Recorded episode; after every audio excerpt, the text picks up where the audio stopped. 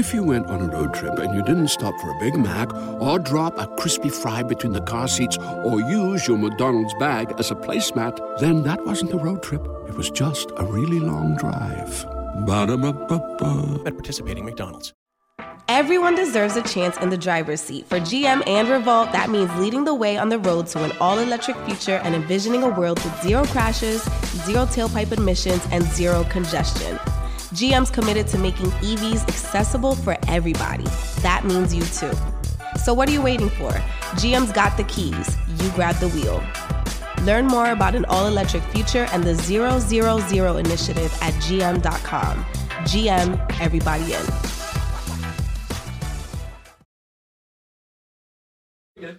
You go, you gonna go on? Listen, you. I had We about got enough. sponsors, brother. You. I get to that when I get to that. So what you had enough of me about, nigga? What? A lot, nigga. I, What the fuck is a what you talking about, nigga? I, I seen you on Saturday. I'm back. I'm seeing you again right now, nigga. It's too much. It's too much. Yeah, nigga. I don't want to see you like that. I, wanna, I just want to see you on Mondays, Jack. I Nigga, I had my paycheck, Wayne. Fuck, is he talking about? just want to see you on Monday. Yo, in give a fuck case you've been under a rock or smoking rock, you now tuned into the Personal Party Podcast. I am the Kush God Smoke Dizza. On the um on the right of me, I got my good. I look. You know, I, I I'm not good with introductions, but I'm going this this. I got a I got a roll. nigga ain't lying. I got a roll of red carpet out for this one. I I got my mother. This is not a guest. This is not company. I have my family in this motherfucker. So right now, this is this is Soul Food Mondays, and, and we sitting at the table right now And it's King's with, with with one of the greatest human beings that I have had the pleasure of knowing since I was about 13 years old. Um, I can't remember a time this nigga wasn't in my life. The motherfucking legend, the guru, my motherfucking brother, Damn. way knowing this motherfucker, Wayne man. fucking O, What's up, y'all, What's man? up, Damn, y'all, y'all make me feel good, man. I ain't gonna lie, man. Wayne fucking Yo, one O. thing I say is that I always get good intros. Like nobody, nobody never give me no half ass shit. I be, I be so happy. I be saying it like, damn, like this, this That shit lit. funny though. What? The nigga didn't even say my name yet. Oh nah, yeah, and I got this Nigga nigga didn't show even say my name yet. Yo, Dick, what's up? You ain't say my name. no Your more. Name is on the front of the podcast with me, bro. I'm tired of announcing you, bro.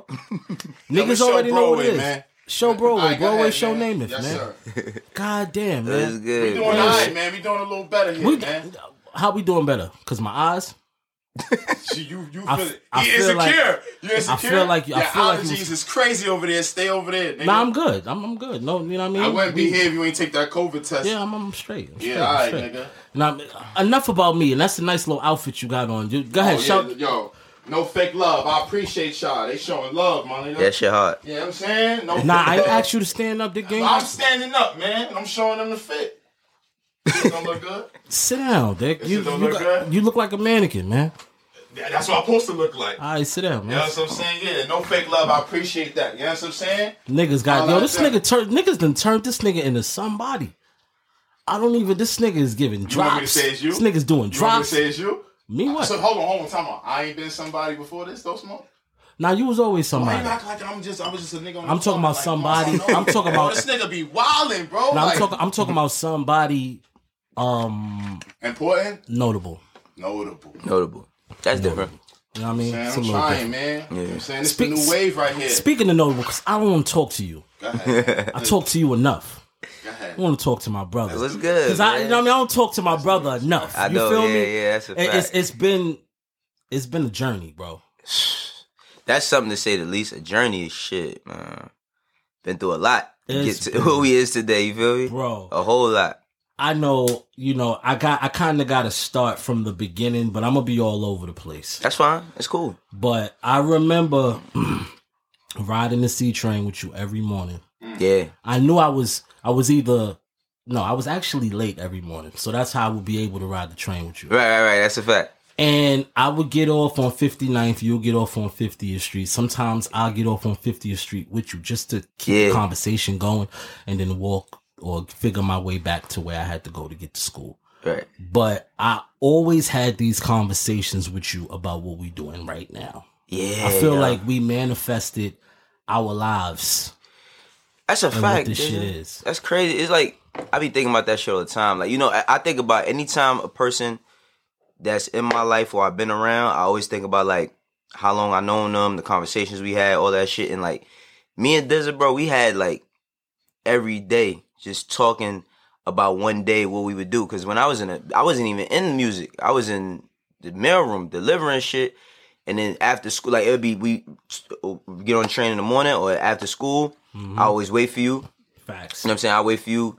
We get up, then we be in the train station. We'd be in the train station talking before we even got on the train for mad long. Like, yo, we be we be on the Oh, like we we used to be um like on the train.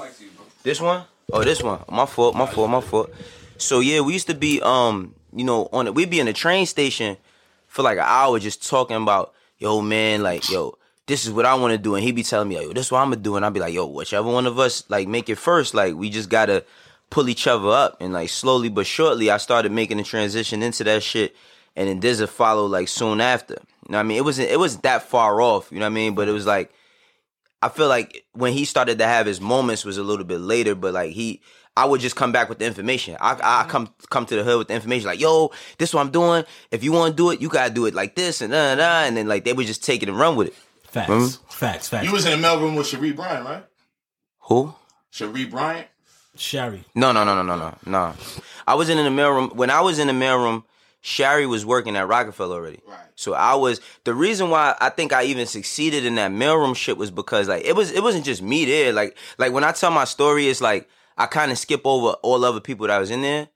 But it was like a lot of do. I was the youngest person in there. You know what I mean? Like I had got that job because I had dropped out of school and shit. And my mom was just like, "Yo, listen, like you can't if you're not gonna go to school, you can't just be in the house all day doing nothing. I'm coming home cooking. You just here all day. Like you got to do something." And then she wanted me to stay out the streets and shit because when I was in high school, I was getting into a lot of trouble and Yo, shit. didn't you go to King? Hell yeah, I went to King. See, we. You know what I mean? He He. went to King. That he went King was, King bro. and Dice. We was it was the Bloods and the Crips. It was Malcolm and Martin. That was Yeah, and motherfucking West Side. and West Side. West West Side, Side was yeah. where they kicked. What's the all no of us Park out. West? Park West Park though. West. Park West. was- Didn't you go to Park West? Nah, I went to Dice. You I went went, to to Park West. I, I feel like um for night school. For real? Yeah, I I went, thought you went to to Park West. Nah, I went to the Dice. Man. Yeah, but Park West was a danger zone too, though. Yeah, all them schools was yo. It's just the '90s was like a, a crazy time, man. Like you know, it's not. I ain't gonna front. A lot of people from our era act like like we know so much, but our time wasn't no different than these teenagers. That's a fact. The only thing we have like now is just like we have t- we have social media and, and and I mean they have social media and we didn't, but like. A lot, like a lot of like this morning, I had got a call. Like one of my my son's teammates on his basketball team caught a charge. This kid's 14 years old, and I'm I'm like, that's not far off from shit that my friends was doing. Not that I advocated or not, but it's just like it's a cycle of shit that just keep going on, going on, going on. So like me getting in the mailroom, I was the youngest dude. Like it was all the dudes that was in there was in their twenties and shit. you know what I mean? And- But the people upstairs, they just was more receptive because you know dudes in their twenties that's working in the mailroom in a music building is most likely trying to rap or like they ain't as. I was the young kid in there. I would help out. I would, you know what I mean? You had connections to the streets at the same time. Yeah, I mean, I didn't even. The crazy thing about it is, is like when we was kids, we didn't call it the streets. Like we just, we just was. It just was life. It you know what I'm saying? life, Yeah, right, like. Where you from? Yeah, it was like I never when I when I was a kid, I never looked at it like yeah I'm in the streets. Like I just was I would go outside. You know what I mean? It's like you. I moved to Harlem when I was 12 years old, so it's like but I always was coming to Harlem because my grandfather lived on 42nd and Edgecombe, and then my aunt had got a crib on on 33rd and 8th. So like I would always be down there and shit. But then when we moved there, it was totally different when you open up that door by yourself and got to go outside. You got to figure out how you, what's your route when you making it home? Who the people you're you're meeting? Who the fuck you talking to? Who you playing ball with? That's like ball is with ball and just just want to have fun is what just bridged us all together. From me, Dizza, uh, fucking T Rex, Mook, Nim. We all was kids going to Grant's tomb. Dizza was battling grown men when he was 13. like, uh, you know what I mean? Like, like that's how we all met each other. Cause we, bro, if we would have had, if we would have thought about camera, me and Nim was talking about that one day. I said, bro, if we'd have had cameras, you know how much money we'd have made? Oh That's my god. Documented all that. Bro, you, I'm talking about like, imagine Mook, 12 years old, battling a grown man, and Mase is standing right there watching. That's crazy, my nigga. That ass, bro. Like, shit, kissing them niggas, standing there, like, looking like, oh, who these little niggas? Like, you know what I'm saying? Hmm. So we just, I, I just looked at it as just, I, it wasn't like street shit or nothing. I just was, you know, outside and as a kid and just making r- wrong decisions, figuring out how to do right by doing wrong. You know what I'm hmm. saying? So, How did you transition from out the mailroom into actually before we get to that? Yeah. Before you got to Rockefeller, wasn't you with diplomats first? Nah, Or how did how did that work? I got no. So the shit, the diplomat shit, cause I I be skipping over that too, cause it was really short. The thing was, it was um, I Everybody loves McDonald's fries. So yes, you accused your mom of stealing some of your fries on the way home. Um, but the bag did feel a little light. Ba-da-ba-ba-ba. when Cam and them first got there, I was interning at Rockefeller, but I didn't even know what interning was. I just was going to the office every day. And I didn't really have nothing to do. It was just like shit boring. Like it's like, yo, go get this nigga food, go get this nigga sneakers, or like just make copies of this email and take it around. It's just boring shit. So one day, like I was I was standing in the hallway and Cam and Jim walked in and it looked like they just was arguing about something because they both had on a sick face. And then Kim was like, he's like, yo, shorty. He like, yo, yo, how much money you making here, yo? I was like, a hundred dollars a week. He said, come to diplomats. I pay you two hundred dollars a week. he said, crazy. I swear. So I was like, I'm like, all right, cool, right? So at this time, I don't have an allegiance or a loyalty. I'm just trying to figure out how I can make a career for myself. So, so I, I um Cam gave me his number. I remember I'll never forget that day, bro. I came back to the block because I used to. I'm from the east side, but I hung on Dizzle block all the time. Okay. So I came over there. I'm telling Angie, and I'm like, "Yo, this nigga Cam gave me his number." I'm like, "Yo, this is crazy." I'm call, I'm calling him. Everybody listening. Nobody like he was the answer to this shit. I'm like, "Yo, he gave me." So then, uh, what the way the Cam shit happened was, well, the way the diplomat. I was working for diplomats for a very very short time, but the way it happened was, um, it was this dude. I, I'm sorry, but I forget his name. But my mom, she a job developer, and she worked for this company called Strive. It was like this company on the east side where, like, you know, it, it, it creates like job readiness for the for the youth. So it's like you know, you come into this place, you don't know how to handle yourself in an interview. They teaching you how to speak. They teach you how to yeah. They teach you how to look in the person's eye, shake their hand. So I had all these skills growing up. So my mom, it was this dude in there that my mom had helped. He had just came home and he and she helped him get a job, get on his feet. So every time he see me, he just, oh Wayne, what's up, man? How you doing? How your mom? Da, da. So he like he was from from um from uptown. He from like Cam Block. Okay. So you know everybody always asked me like ever, ever since I was a kid, like, what you doing? Cause niggas always want to make sure I wasn't still doing the same bullshit I was doing when I was like early in my teens. So he was like, yo, I said, yo, I said, I'm, you know, I'm, I'm at Rockefeller, but um, I met Cam and Cam, um, he said that he would hire me. So he called, he called Cam. I was with Tone. Remember Tone? They used to be on the block. He's that the first nigga with the spinners and all that. I always was around like I always was around like older niggas that got money. I don't know, like older niggas that was getting money always like would pull me around or just keep me around because I never was doing too Nah, much. cause you was fly. Nah, I You was a fly. nigga I was, the I was definitely. When we was younger. Yeah, I had the new drill. I always kept the the, new but, mics, but that's because. I, you know, I like even with hustling, I would never like because there's people. You know, every time you say who you are, it's a hundred people that be like, that nigga ain't who he is. That nigga used to eat cheeseburgers. Like, yo, you be like, you be like, man. This, that nigga used to eat spaghetti. That nigga ain't even like that. Like, you know I mean? That'd be the dumbest shit. So all I'm saying is, is like, I never was like I never was no big hustler. I, I grew up on a block where like a lot of niggas on my block was getting money, and what I would do is I would go to like other blocks that I hung on and just ask them, could I do this? Could I do little little stuff? And because I, I never really I didn't want to risk my life going to prison for a long time, so I would do the most minimal shit that I could possibly do that would give me the lightest charge, and I would that's how I made my money. So uh, older niggas used to always like watch me and have me around, but um, I was with Tone and the brother I'm telling you about he was in his car and I was riding with Tone and I'm telling him what I'm doing. He like, Cam say you gonna hire you? I'm like, yeah. He calls Cam. He like, he put him because I kept calling nigga. I couldn't get him on, on the phone. He had him on speaker. He like, yo, he said, yo, you know, um, that kid, you gave me a number, his name Wayne. He from the east side. He like, yeah, yeah, yeah. I, you know, he be in the office. He's like, yeah. He's like, you told me you was gonna look out for him. He like, yeah, yeah, yeah. He was like, um, he like, yo, look out for him. His mom. He like, when I came home, his mom took care of me. You know what I mean? Like his mom helped me get on my feet. So he's like, yo, be like, I need you to reach back out to that kid. I'm like, all right, boom. I forgot what I was. I was going to do something for Rockefeller. They sent me on like this um this A and R thing in DC, and I was getting on a plane, and somebody called me like, "Hey, my name is such and such. I work for Cam. He wants you at his apartment on Monday at this time." I'm like, "All right." So my first job and only job at Diplomats was fucking. What was the what CD was that? The um, the the Home the mixtape. Nah, it was the mixtape. that Diplomatic Community Volume One, the shit with Kay Slay. not that one. It was the the second one. The one that had them the the paid in full scene on it. Okay, okay, okay, okay. So okay, my, yeah. my my Cam had a like a condo in Jersey. This was my job, bro. I went to his um I would go to his uh his crib and just sit in there and burn CDs all day and package them. I do that shit all day, but then that shit got boring. So you was bagging up. I was bagging up. right, right. And then, and then, Bagging but no, the man. crazy thing was Cam Cam ain't pay me because I could never yo, bro. He was the hottest nigga on the planet at that time. so you couldn't track him down. I never could track, but I say one thing about Cam, bro. I, I had stopped doing this shit. And then um I asked him, I said, Yo, Cam, I never got paid. He's like, You stopped coming to work. And I said, No, I worked for this many weeks. He said, How many weeks you work? I said, like, it was like a month. He's like, How much I owe you? I said, You told me you was gonna give me uh two hundred dollars a week.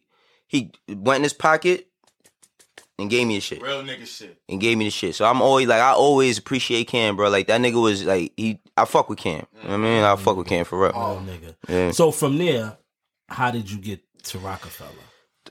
the Rockefeller shit. Well, you know, I was in the mailroom, and the crazy thing about it was, remember when we remember when Backstage came out, and all of us went to go see it. Of course. That's your So, movie. That's yo, my movie. all of us went to yo, you, We took, Raheem. we took a field trip. We took a field trip, the whole block. field. Raheem That's brought me. insane. Raheem brought before my birthday just passed. Raheem brought me the um the vinyl of that shit. Oh, That's that's, fire. That shit's fire. Nah, My best friend, yeah, he brought me that That shit. shit changed the game, D. So we all like me, this like everybody from his block. We went to go see that shit, and when I seen that shit, I was like, wow, like I was blown away. And then um, I got the mailroom job like months after. I can't remember when it came out. I got the mailroom job months after. So That's crazy. After you seen backstage, you got the mailroom job. it stars aligned for me, bro. Like stars really, I, I really say like you know, That's crazy. like I ain't gonna call it luck because I put a lot of work in. Mm-hmm. I put a lot of work in, but I ain't gonna front, bro. If you position yourself, like if you just think shit, like if you really think and believe or can see something past shit that don't exist. Like I'm talking about, like bro, everything that I've ever done in life was all shit that never. It wasn't in my like it wasn't in my immediate sight. That's. You know what I mean? It wasn't in my immediate sight. It was like shit like we dream. Me and him used to talk about shit. Yo, I can't wait for the day, man. I'm gonna have me a chain, a car, cause that's all we wanted. Like, we, we didn't even give a We fuck wanted about the moving out bullshit. the, Yo, bro. Because that's what you see as a young Yeah, cause cause like he, I come from a block that get money. He come from a block that get money. So all we just watching niggas like, like the girl, like bro. All I wanted was the girls that like me. That's it. Same. That's it. Same. So and, and and and the means was the flyest car, the having the new sneakers, having the this, having the that. So like, um, my goal was like when I got into the mirror my first day there, like I'm we walking, they teaching me how to do the shit, and then I'm like, I'm seeing all these. I'm like, what the fuck? I'm like, why? What is? They like this the building where all the labels is at. I thought it was, a, bro. I did, imagine being a kid that don't know none of this exists. Like you just see rappers on TV and hear them on the radio all the time, and then one day you walk into a building and you see their offices you like that's down here? bro. That shit was like it's it's it's it's like like if a if and I, I always put the way I really understand life is through fiction for hmm. real because it's like I, I read a lot of comic books when I was a kid and that's the only way I was able to rationalize life because a lot of shit that is in comic books transpire like them adults was writing real stories but putting it in some other shit. So hmm. imagine being a fucking a 18 year old kid that fucking works out all the time and then you walk into the building and and you see Captain America.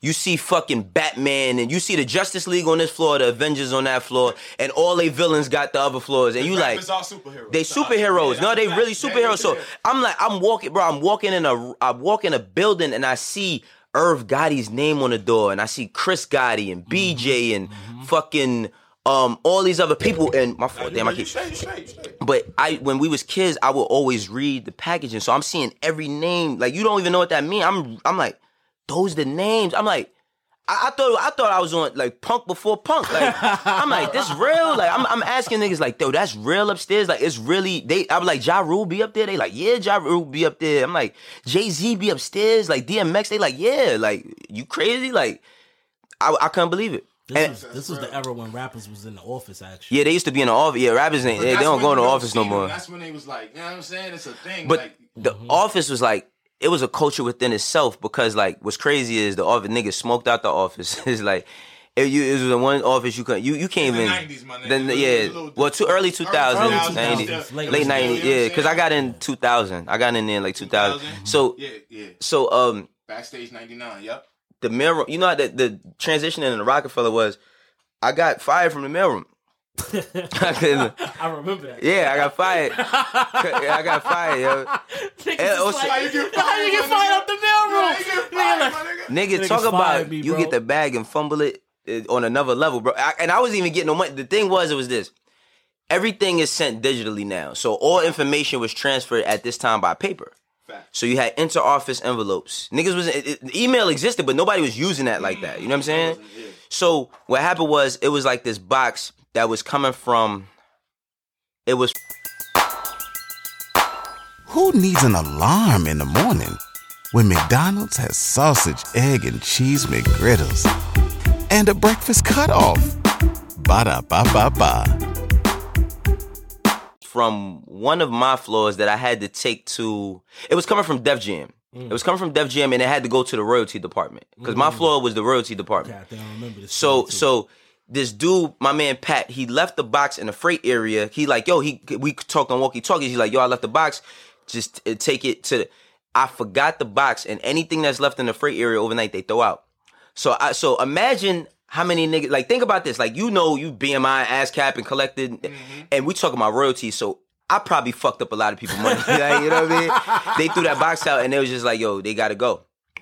So I got fired, and then like, man, I back to. Yeah. I mean, back to square one. I was back, you know, back in the hood. I mean, I was I still was in the hood. I lived there, but like back home, um, just trying to figure out other jobs and shit. And then um, I was cool with Shari. Now, see, that was the thing. It was like I was cool with Shari, and I started working for this this sneaker store on my block.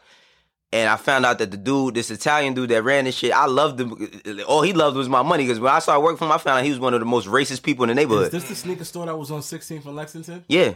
I remember that. That's I how- remember that era. Bro, the nigga used to call. He used to. It was crazy. Is Jordans don't even hit the shelves no more. This nigga used to call my mom like, "Yo, tell Wayne that I'm holding a pair of Jordans for him."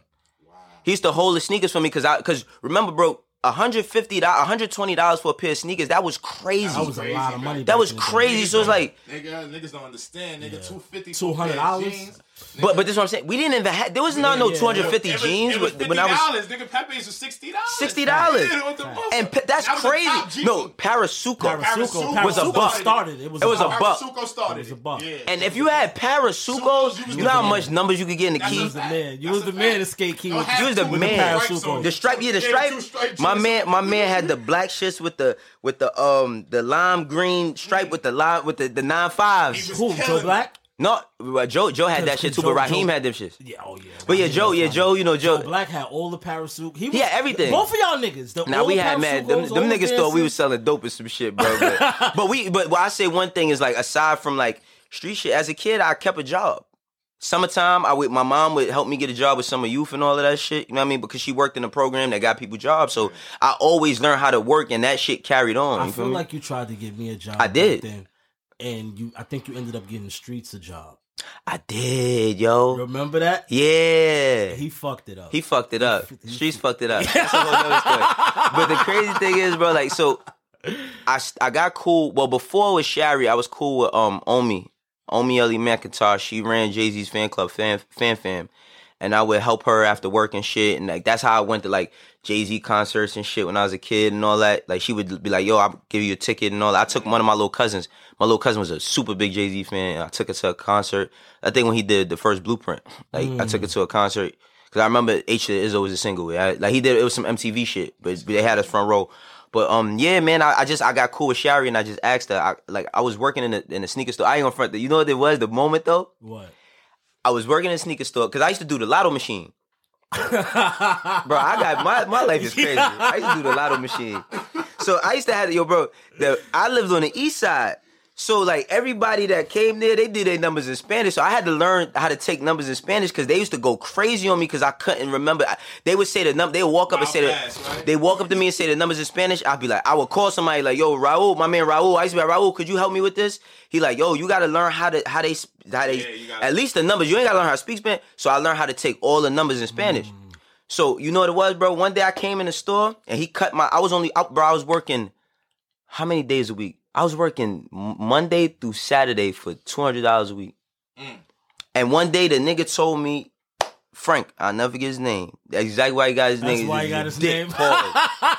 but Glizzy, Glizzy. the nigga, the nigga, he told me this some movie shit, bro. The nigga told me, he said, yo, he said, cause he put somebody else on the lotto machine. He said, man, wipe, wipe the mirrors or something. What?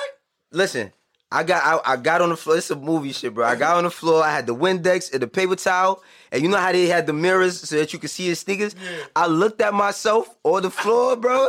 Like, nah. I was like, nah. I put that shit and walked out. I walked right out that shit. I said, nah. I'm not. I'm not cleaning no fucking windows, bro. I'm not cleaning no windows. And then I just that's I hit Shari. I was like, Shari, I don't care what I gotta do. I said, I don't care what I gotta do. I'll do anything, whatever y'all need. And she was like, all right, come to the office. And that's how I started into Rockefeller. You know I mean, that's that was my hmm. start. That's real, right? That's Yeah. fucking crazy, and it's so crazy that you know y'all two to be more to be so important in in the culture in the game right now. Just the humble beginnings Bro, you, of what that is is crazy. you know what's crazy, does it? Rockefeller produced just as many, if not more, executives that as did artists. Mm. If you look at if you look at like all the artists and not taking nothing from nobody, you know what I mean? Like to, of to like from back then to today and where they're at in their careers, and then just not not just directly comparing them, but like yo, bro, I became an executive. Shari, Emmanuel, Latrice, you know what I'm saying? Like Latrice Burnett, like that's my sister. Yo, she was handling the Rockefeller website in 2001. The fuck, like. that's crazy. That's crazy. You know what I mean? But I was always fucking with the internet, bro. I was buying sneakers on, online in like '98. Yeah, you you understood the internet. Yeah, I was on the internet and I was on them Yahoo chat rooms going crazy on people. That was the clubhouse before. Popping. Yeah, that was Clubhouse before Clubhouse. I was popping wild gang shit on there. I was going gang crazy That on was your there. blood era. What? That I was going. I was going gang crazy at that time, bro. Uh, shout shout out to Emmanuel too. Shout out to Manny. Yeah, that's my I sister, man. Manny, man, she she's good people. For real. Yo, how did you? All right, so when you got to Rockefeller, right? Yeah. Now you know they got the Brooklyn wing, Yeah. and then they got the Harlem wing, Right. And then they had the Philly, Philly wing. wing. Yeah. How the fuck I ain't. did you bypass both of those boroughs End up in and Philly. end up in Philly? What's up? Cause I, that, that I, used to, I'm like, yo, like Weez. Niggas thought you was a Philly nigga. Nah, yo, Jay, Niggas Jay, called Jay him thought I was Harlem from Philly. They used to, that was my nigga. was? Jay thought I was from Philly. Cause I like the thing was like my first like year around Jay is like, like being in there is like don't speak unless spoken to. Mm. So you don't like you ain't opening up your mouth. Like you got to be in the room and he in there. Beyonce might be in there. Don't say like you ain't if you if nobody not talking to you, ain't got nothing to be like. Don't just be jumping in. And I say this now, like now interns they be we be in here. I'm surprised. Like an intern would be like, yo, you know, I, them niggas are coming out of nowhere. You like, damn, brother, now. yeah, they. Kids is different now. So so I learned how to like just be quiet, but like the way I got around them was I ain't gonna front. I felt like they was the best niggas. I felt like they was the best. I mean, like uh, much love, like Jim, bro. I love Jim.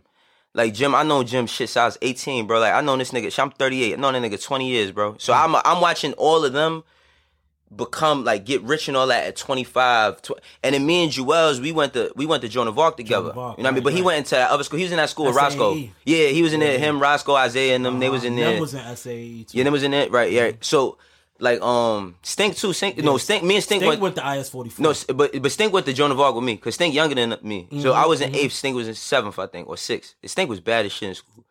he, he's such a good man. He's such a good nigga. Yo, he a good He nigga was- now. yo, Stink was an asshole yo, back he in was the day. a- I hated that little nigga. That's but- my man. I love him to death, bro. But that was my nigga even back then too. But he was a Yeah, fucking, Stink was, was the an uh, asshole back so then. so um, what happened was just sitting in the office not doing shit. I really like Beans and christen them, and um, I just was I would I have all yo bro. My, my mind, like my shit be, my mind be doing gymnastics and breakdancing all day, every day until I go to sleep. I Mm-hmm. can't stop thinking. Like I'm always thinking of, do this. How can you do that? Like Mm-hmm. all day. It's like sometimes, uh, bro. It, it, yo, being in the bed sometimes at night, it hurt that I can't sleep some ta- some days because my my mind be moving so much. It's always forward, forward, forward. So I'm like, I'm just sitting here because I didn't understand the music industry or nothing. I just like, yo, these niggas so nice. Why they not doing nothing? So I seen Bean's mom's, um, I seen like all the people contacts, and Bean's mother was like the manager for all of them. So I just one day I called her phone. And I shouldn't. I mean, I shouldn't have did that, but I did it. I ain't give a fuck. I called the phone. I was like, "Excuse me, Miss Michelle." I was like, "Uh, my name is is Wayne. Um, I'm like working here at Rockefeller, and I was like, I just want to talk to you about like, you know, um, the young guns and and and you know the guys from Philly. I just want to know like, you know, if there's any like help that they need. She's like, they actually do need help, and they need this, and da da da. And yo, she, I stayed on the phone with this lady. I shouldn't have called her. I stayed on the phone with her for like twenty minutes. she gave the laundry But list. you made, Yo, you she- made yourself available. But I made myself available. But I, I also could have got. I, I put like I could have got a lot of that shit could have went all the way left. You miss every shot you don't take. You That's do fact, some shots. You I ain't gonna front. Some shots shouldn't be taken. But, but- but- you know what I mean, like some shots absolutely shouldn't be taken. But but but like, bro. So I called her and she was like, you know what? They gonna be up there on Friday. Go to the studio. I don't care what nobody say. I said you could go. So Beans Moms is the one that put you in place. And don't well with the Philly with the well with the with the Philly niggas. guys. None of them knew me. That's fucking None of them knew me, but then not only that, then Big Face. You know, Big, Big Face, Face Gary, Gary. Right, my right. brother. I love Big Face. Big Face, Big Face had just come home. I'm gonna ask him one day, like, what did you come home for? I, can, I can never picture Big Face in jail. Like, because he's such a funny nigga. he's such a funny nigga. Like, but he's tough though. Like, he, he Haitian. He tough. He, yo, Big Face fight anybody. He don't care. Big Face said, like, Big Face that came home and then like, um, Damon and they gave him a job as A and R, and like. He was walking around the uh, office every day. He was like, "You, what you doing?" I was like, "Nothing." He's like, "Come with me." And I was like, "All right." And then I was like this with Big Face, and then Big Face like he put me in position because like he was like the A and R. They gave him all the Philly niggas and shit. I guess but I ain't gonna front the Philly niggas super dysfunctional. You know what I mean? But like mm-hmm. they and them niggas is dangerous. So they they, they, they gave, they move different. bro. No, I'm gonna keep it. I said this before, They move different. bro. I I got a job so that my mom could keep me out of trouble and out the street. You end up with them. Bro. You know with the street niggas. Bro, no, listen. That was worse than being in a gang.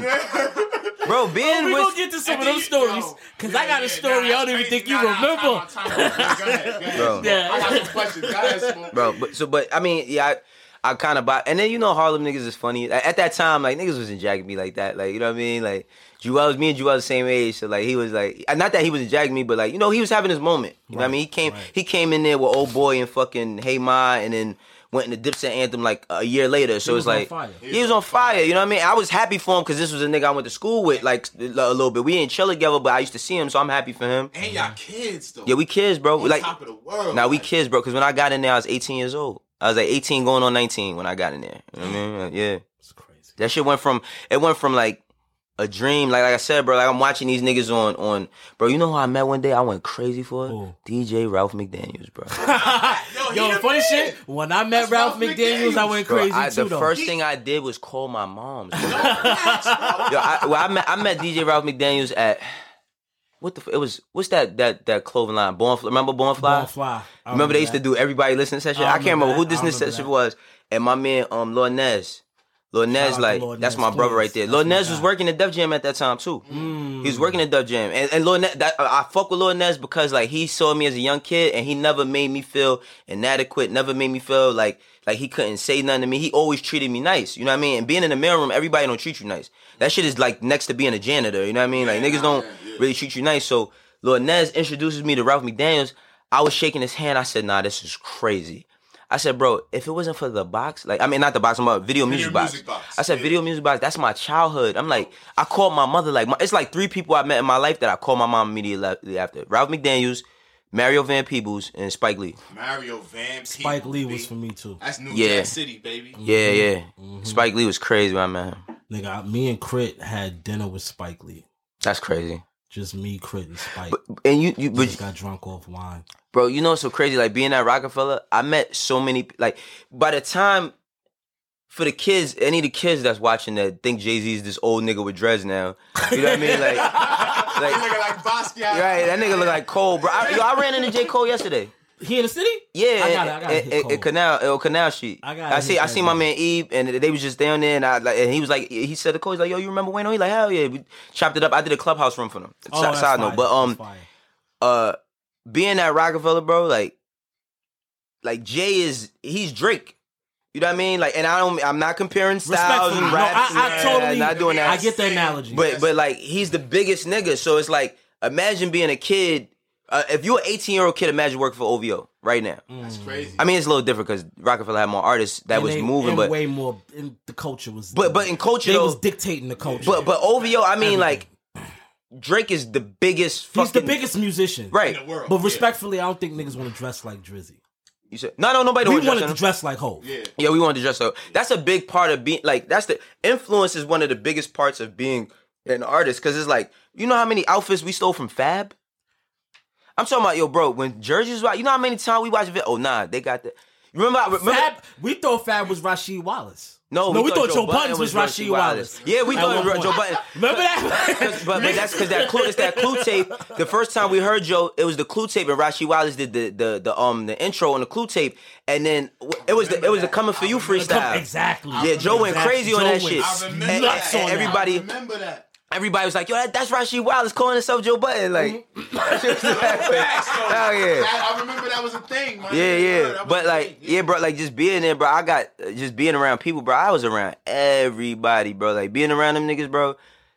Mary J. Blige. I remember the first time I met Mary J. Blige, my nigga. That's another one. I couldn't, that's crazy. my nigga. That's that's the queen. Yeah, I'm that's like, the yo, queen. that's Mary J. Blige, I feel like nigga. these days for you turned you into a Swiss Army knife because you learn how to do everything. Everything. But you know what it is, bro. I, I, the thing is, is like, cause every a lot of people from the outside looking in think I know. I just learned. I just know everything. I'm like, bro, that shit comes out of necessity. It's like it's survival mm. because it- it's really survival because it's like, bro, like I don't have like academics to fall back. Like it's it's niggas that be like, man, like I, it's mad people I met that's like, yeah, I'm gonna take this year off for work. And I'd be like, take a year for work. They're like, yeah, I saved enough though. I could take a year for work and I'll just figure it out next year. Cause they got degrees or they got certain skills that can put them in a certain position. Right. And I didn't have no, I didn't, I dropped out of school in the ninth grade. I dropped out of school in the ninth grade and I went to fucking GED night school. I dropped out of that and then my mom put me in another GED program. I dropped out of that. You know, school just stopped being my thing. scholastic careers are a mirror. No, but but I be tell yo, bro. The reason why I I my shit in school is because a lot of people don't know. I, we went through a lot of di- different living situations. Bro, I lived in the the key years of your life when you're going into middle school to high school. I lived in five different places in five years. And my mom, I said one day, me and my mom was talking. This like a couple years ago. I'm like, yo, mom. She said, I never looked at it like that. She said, I never like thought of it like that. Like I literally gr- went from the same school, kindergarten to fifth grade, then graduated. My mom got pregnant with my sister. We moved to another crib. I did sixth grade. Then we moved again. We moved to Maryland, right, for a year, which that was a fucking worst year of my life in school because every nigga in there hated me. All the girls liked me. All the niggas hated me. Playing on a basketball team. Nobody don't pass you the ball. All of that. A nigga, yo, I was just telling my wife this shit the other day. I, I know I'm going all over the place, but look, Nah, nah, go ahead. We yeah, we- Yo, no bullshit. I played on this basketball team, and at this time, this was when we collecting cards, collecting basketball cards. I'm in seventh grade, so one day, me and these the kids from my basketball team, I used to steal basketball cards out of Toys R Us. I go to we go to Toys R Us. I go to steal the cards. I get caught. Mm. They just said, "Listen, you can't come in here no more. You you can't come in the store no more." I'm like, "All right, cool." But that day, we went to Kmart, stole cards, Walmart, stole all that shit. Mind you, I'm not the ringleader, my nigga. I'm not the leader of these niggas. I'm the New York nigga that don't none of y'all niggas like. But they gonna put it on you. No, look at this, bro. We was stealing cars all day. Now, I was the only person that got caught that day. Later on that night, the kid that was the the, the point guard on my team, I go to his crib. His pops was the coach. This nigga pops pulls me aside like, yeah, Brian told me what you did today. He like, yo, he told he like, look, he like, he like, yo, he told me what you did today. He like, I'm just letting you know if something like that happened again, you getting kicked off the team. I'm in, in my head, and and I, I'm not saying like, bro, because kids get this whole snitching, not snitching, and all that. It's not the same thing. This is not even snitching. Like, I just like, I'm not gonna tell him. Reason why I'm not gonna tell him is because it's like he he didn't make me do what I did. Hmm. I did what I did, and I got caught for it. But I just was like, what type of nigga He's is you? nigga. You was integrity. you was you was stealing with me. Like Yeah, you was you was stealing with me. and You gonna tell your pops, but but you but at the same time you are the starting point guard on the team. Yeah, but, but the- the rock, hide your hand. but look, the- then we, we moved back from fucking Maryland to back to New York. But then when we moved to New York, we was in a shelter. We went through three. This is my eighth grade year. We in three different shelters, right? And then we get out the shelter. That's when we moved to Harlem, and I graduate from eighth grade to go to ninth grade. So all them years that I had that you gel with your friends and y'all going in like you going through middle school with them, and then y'all are learning about high school together and where you want your futures to be. And because I be seeing kids that really know it, and they be with the same friends since like ki- like not kindergarten, but like maybe maybe the end of um elementary into middle school or in middle school into high school. I didn't have none of that. So it's like that's why I failed that school. Mm. You know what I'm saying because I didn't. By the time I got to high school, that shit didn't prepare me for no. It was a blur. bro, that was the first time I had responsibility. Go to class or do whatever you want to do. And I'm not mm. thinking about the detriment of doing what I want to do as a child. I'm like, just fuck it. I'm not going to class. That's a fact. I didn't know. I, I didn't. I didn't know that fucking they gonna send a cut card and you know what I mean. Like, I'm just like I'm not gonna go to class, and it didn't prepare me. But it's like what I'm saying. I'm saying that to say this is like everything that I built for myself and for my family came from out of desperation, like for real. Because it's like you know when you young and you start having children, niggas, oh your life is over. That's the thing. And- as kids, we from the era everybody wanted to be grown. Facts. So it's like like oh your life is over. You ain't never going to like niggas act like if you have a kid at nine well not nobody no 16 was our age where niggas would be like, "Oh, your life is over." see yeah like like niggas act like you oh so you, you that means that you'll never go to Miami and have fun for a weekend like you know what I mean like but that's that's what people equate to living life. So like like for me it's like all right once I understood that like cuz you know it comes to a point where Rockefeller ends Right. for me at least Right. and once that ends it's like cuz like you say If you went on a road trip and you didn't stop for a Big Mac or drop a crispy fry between the car seats or use your McDonald's bag as a placemat, then that wasn't a road trip. It was just a really long drive. Ba-da-ba-ba-ba. at participating McDonald's. people look at me like you know I, I do a lot of things i just was doing anything and anything I, any any and everything i could to to get to where i want to be and i didn't give up my dreams for my children hmm. A lot of people give up their dreams for their children i push my dreams so that my children could be good for their future and their kids could be good for their future Talk. but because i had this conversation with my moms one time my moms used to um she used to uh fucking do fashion shows i remember when i was like seven eight years old my mom like sewing dresses and all this shit. And like now, you know, you be on Instagram. I be on Instagram. You might see a girl and she she got her kids with her and they doing all this shit. And I asked my mom one day, I'm like, oh mom, why you stop um like like you know you was doing the fashion shows and doing like designer clothes. Like why you stop that? She said, so I could take care of you and your sister. I thought that was the saddest shit ever, bro. Cause I'm like. My mom could have been one of these Anna Wintours or Virgil Ablohs or whoever. My mom could have. I I feel like my mom, if she would have pushed it, she she could have did it. But I'm like, when I started having kids, I'm like, I want to be something in music. I'm not giving it up because this the I don't have nothing else to fall back on. This the only thing I know I'm gonna be able to take care, like take care of my family off of. You feel me? We, I, I say, we lived our dreams for our kids' realities. That's heavy. right? So like I remember riding the train with you. I fuck riding the train. I remember calling you when you worked at, at Channel Eleven Oh, yeah. early in the morning, and Wow. I used to be so upset with how my shit was moving. Yeah.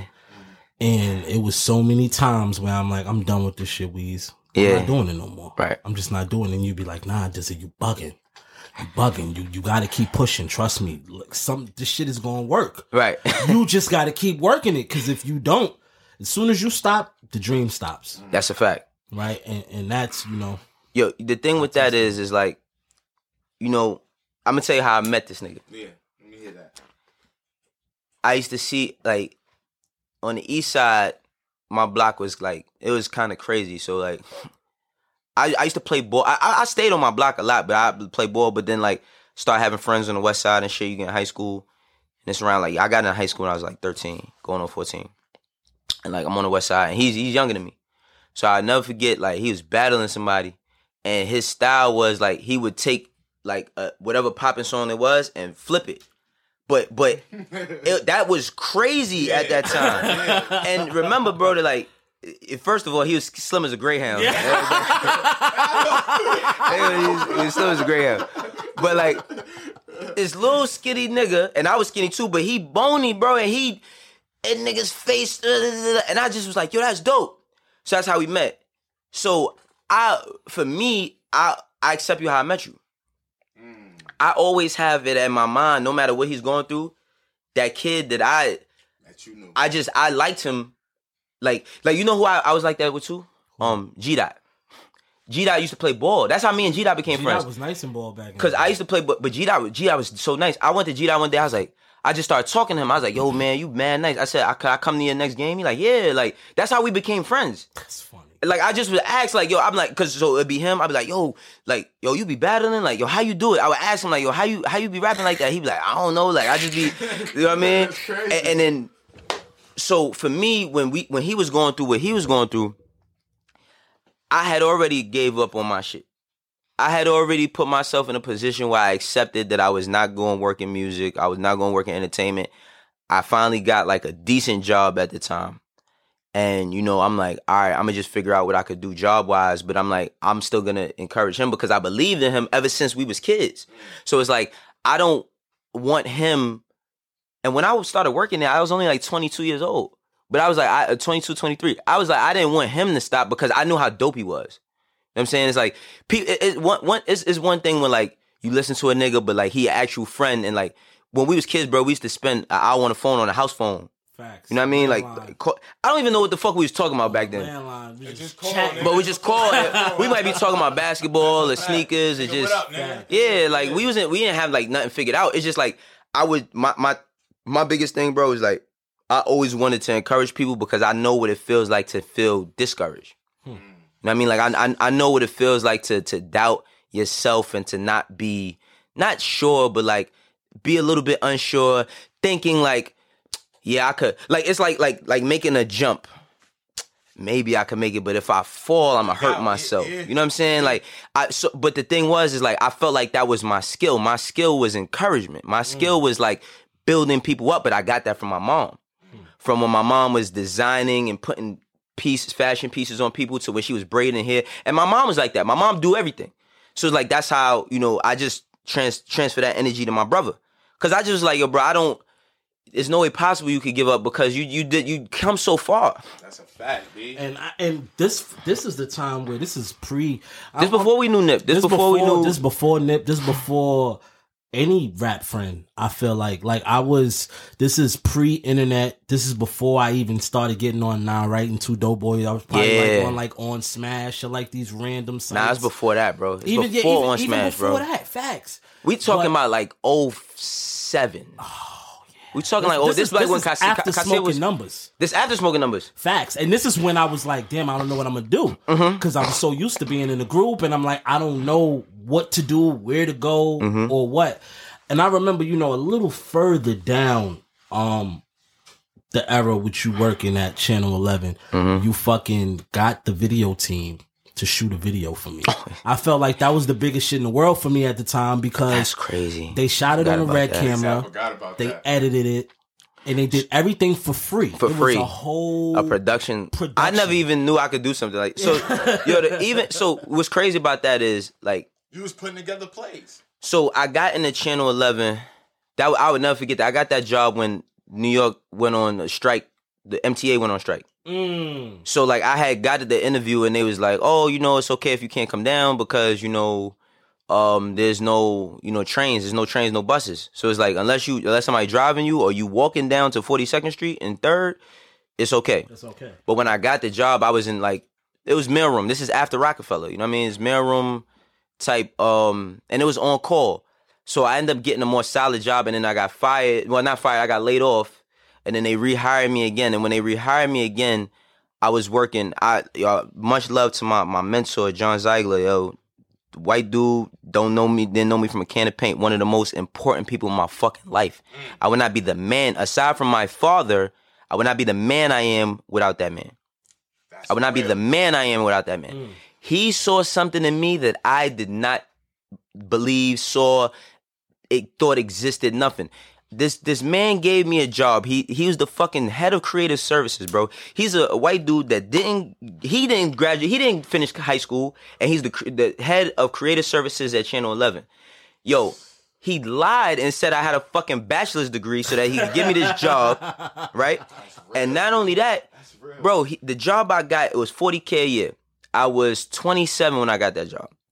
I'm dumb hype because this is the first time I'm 40k. I mean, Salary, 40. it's a salary. Nah, It's a like salary. that ain't shit now to me, but yeah, and I'm But back happy to see that shit. was something- yeah. Bro, he said to me my first day in it, like my first week in there. This what this this man says to me. I'm like, yo, John, you know, thank you for this job and this, that, and the third. I remember, I never forget, we was at like a Christmas party. And I said, yo, thank you for this job. You know, it's the most money I've ever made and da da. And he's like, he said, this job ain't shit. He like, yo, he said, you gonna be way bigger than this. He like, he said, yo, you so smart. He telling me I'm smart. Yo, bro, I never had no, no, my pops never told me I was smart. Every time I got in trouble, that nigga called me dumb. But he never told me I was smart. so to have this man, and I like for me, I gravitated. I always gravitated to men who were in higher positions than me, that was older than me, because I didn't grow up with an older brother. So it's like I always gravitated to a, a, a any any man that was doing some doing some dope shit. I'm like, oh, I got to get next to him so I can learn. So he's telling me he like, yo, listen, because remember I started I tried to start my clothing line. remember, he was like, yo, listen. He said, listen, you working here? He said, all these all these guys that working here, they do full production, they do graphics, all that. He said, make the best of your time in here. Use them for whatever you need them for. But at the time when we did your video, I th- I had um, was I still working there? I still was working there, Definitely was. bro. These dudes, I'm talking about. They went to the best colleges, all that. These motherfuckers. Matter of fact, the, the one of the dudes that do graphics, he did graphics on. Remember that Busta Rhymes video with um with Nicki? Turn it up. Yeah, Oh, yeah. yeah, dude. Oh, yeah, yeah, yeah. that shit where he turned into Venom and all that. He did he did that, yo, bro. These niggas was OD nice. Nah, them niggas was some. Oh, they was on some. Bro, they shit. came, they came to Ernest, Ernest Emeste, Mhm. Emeste. It went to his crib, a a loft downtown, bro. They shot this video. I didn't know what the fuck we was doing with this shit. I just was like, yo, we got a video. Like, We got, and, and the shit was they took about six months to edit, it took like six months to edit but it. it was free. It was a lot of rendering. Yeah, It was a lot of rendering, but Yeah. it was probably one of my best videos I ever Visually, shot. yeah, it's crazy. It was at crazy. the time. So you know, I I always tell that story because that was just like that's just the type of person you are. Yeah. Now I know I'm zigzagging all over the place, but I called you a Swiss Army knife because Mm-hmm. You have all of these skills Mhm. and you learned them from survival. Survival tactics. That's a this fact. is just where these skills derive from. Like the first project you ever worked on was the Young Gunz Yeah, yep.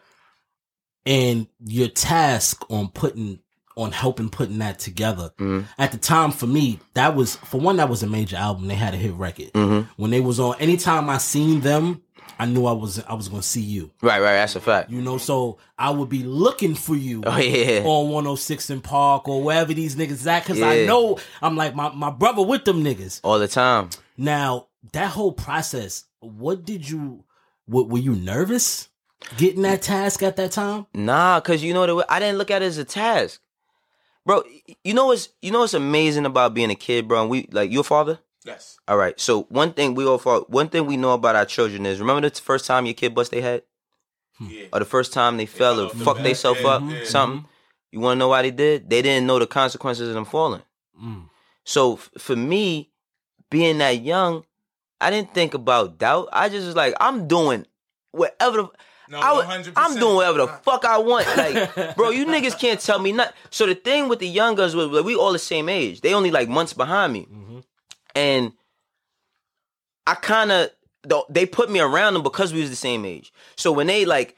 When remember I brought Neef uptown, oh, like you know what I mean, like me and Neef rode the two You train had me before. for the trap with me. Absolutely, but I mean that's years later. Years later. But that's because you know the thing is, is like that's where they come from. Like when I started being around Philly niggas, it's the same shit as like Harlem. It's like one thing about yo, one thing about 100%. poverty is the same anywhere you go. Anyway, That's you it's universal. It's All around universal. Yo, the bro, bro. poverty is the same anywhere you go, and like we just kids that you know we came, we come from poverty, and we we blessed with these opportunities. And the thing about it is, I didn't even understand it at the time, but it's just like take advantage of the opportunity. So it's like before we even did the album, I remember like them being in the studio and not having nothing to do, and I'm like, yo, let's do a mixtape.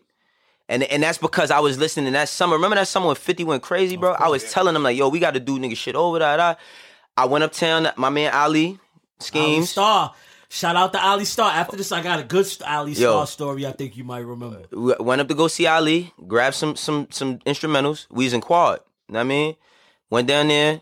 We did um we did the mixtape. We did we just he, I just I picked a lot of the beats. You know what I mean? And they picked beats too. Neef Neef was picking. That's the thing. A lot of people don't like. People used to give Neef a lot of um flack and shit, but Neef was was really good with his ear for picking beats. So like we would me and Neef was picking the beats together. Chris was like Chris would start off whatever the He joints started, was. he started Chris rapping, right? Yeah. Yeah. So like, and then um, what we did was like we made the tape, and then Dame like Dame would just pop in like, yo, what y'all niggas doing, be Like, what y'all, y'all niggas in the studio? Like, what, what's going on? Yeah, y'all got anything? Y'all. Bro, we played him and Biggs. Him and Biggs came in the studio one day. We played them the youngest in charge tape. We we played him the tape. Dame was like, nah, we putting that shit out this week. He like, we going. He's like, well, I'm gonna get DJ Enuff to do it. He like, we putting that shit out this week, and then um, they was like, they, they didn't even know my name. He just like, yo, you you was doing this with them? I'm like, yeah. He like, yo, when you get when you get to work on Monday, tell them that you you know how Dame talk mad fast. He's like, yo, Yeah, big. yeah, yeah. And then, you know it's crazy because Dame was Dame, at this time. I'm like 19 at this time. 19. Yeah, I'm 19. Dame is like 31, 32. Mm-hmm. You know what I mean? And like I, now I'm past 32, but I'm like, damn, bro, they was setting the bar setting the bar, bro. That's why you know who I give a lot of. I, I be giving my man QP from Highbridge. I give him all his flowers, bro, because like I love to see like niggas that's young and getting it. I'm talking about filthy, nigga. Go get as long as your family taking care of you, got stat. Go get every car, nigga. Go get every watch. As long as you ain't living past your mean, I love to see that shit. Cause they doing shit at that age that I didn't get a chance to do. So my lady is. So um, we do the drink. That's when we had can't stop, won't stop. Enuff, Enuff kicked that shit off, bro. I, I sat with Enuff. Me and Enuff sat together. It's crazy because like years later, I came past Enuff, and I was like, "Do you remember me?" And I was like, I, "We did that youngest mix." He's like, "Oh shit, yeah, I do remember you."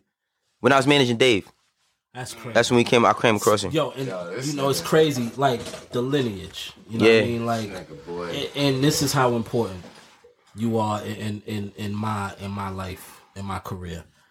Even with Dave, you, Yeah. int- you introduced me to Dave. That's a fact. You brought Dave to the block. That's a and, fact. And like early, early.